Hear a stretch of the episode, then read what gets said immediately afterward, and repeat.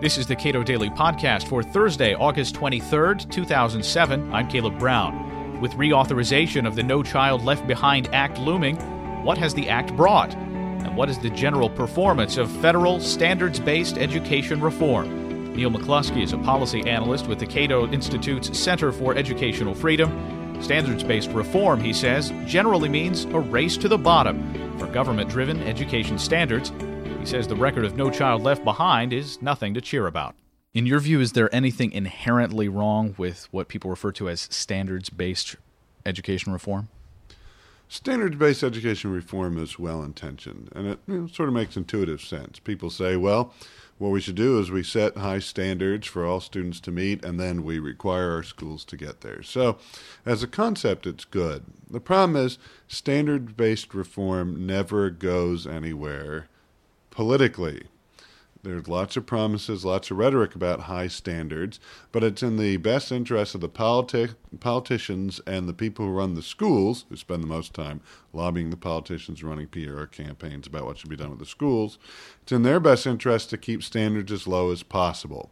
So there's always lots of rhetoric and lots of promises to parents that we're setting high standards and we're going to bring all ch- children those standards, but the standards they're setting are typically very low.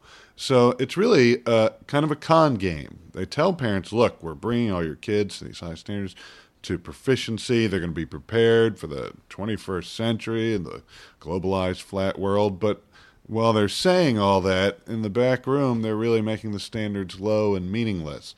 So ultimately, what's wrong with standards based reform is it doesn't actually provide any high standards or real meaningful academic improvement there has been some good news under No Child Left Behind. Some states have managed to narrow their racial achievement gaps. Well, there has been, as you would imagine, if you have 50 states, no matter what laws are in place, you'll have some states narrowing achievement gaps, some will be getting bigger. Um, but and we've had that historically before there was ever no child left behind. Uh, and the fact of the matter is that when you don't know what the state standards are, are they lowering, are they getting higher? Uh, are the gaps um, narrowing because kids are the the higher achieving kids aren't doing as well as they were before, and they are bringing others up.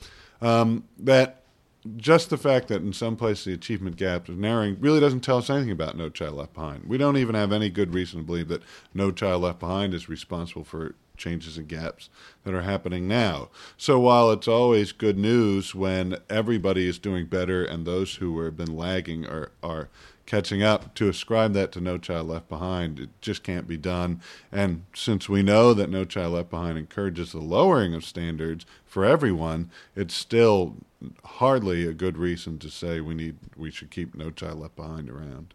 States really like to be able to compare themselves favorably to the to other states in just about any metric you can imagine, and that's often a difficult task when it comes to K 12 education. If NCLB is not reauthorized, would there be some sort of vacuum in states being able to compare themselves to each other? Mm-hmm. Well, we've, uh, even before there was No Child Left Behind, there were state comparisons of state uh, using the National Assessment of Educational Progress. Since the early 90s, states have been able to look at their performance on these tests and say, well, how are we doing relative to everyone else? But you don't even need something like NAEP to exist. I mean, kids have been taking things like the Iowa tests and Stanford 9 tests um, for decades.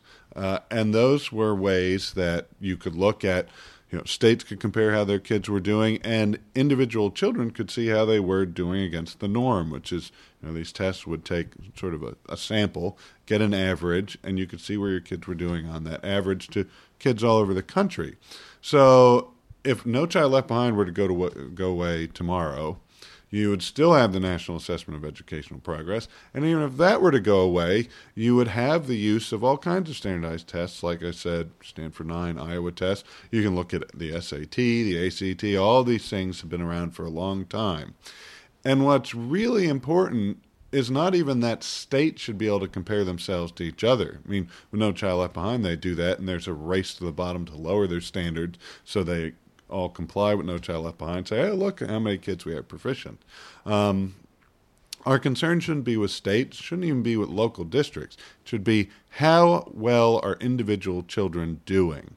And our focus on federal laws or state laws always take us away from looking at how the kids are doing uh, to looking at, well, how's this district doing? How well are they gaming the system, avoiding real accountability, and things like that? So we need to focus on what is the best system to get the kids the education they need, not what's best for state or district.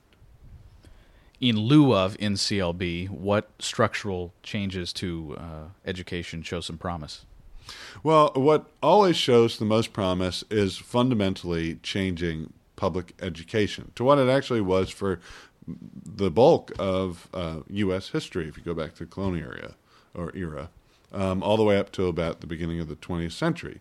And that is changing it from a focus where all the money goes to support public schools, a single system of schools, to where educational decisions are driven by individual parents who would direct either their own money or public money through tax credits or vouchers to the schools that offer the best product for their child and enables them most importantly to leave schools that are failing their children. So, what we're talking about is school choice, making public education a system in which the public will ensure that everyone can access education, but the public doesn't run the schools. The parents choose the schools, and schools are run um, autonomously. So you can choose a religious school, uh, non religious private school, parents can homeschool. In other words, you finally get a free market where the consumers, the parents and the children, the ones who education is supposed to benefit, have the real power, and we no longer just put the power and the money into the system, whether it's working or not.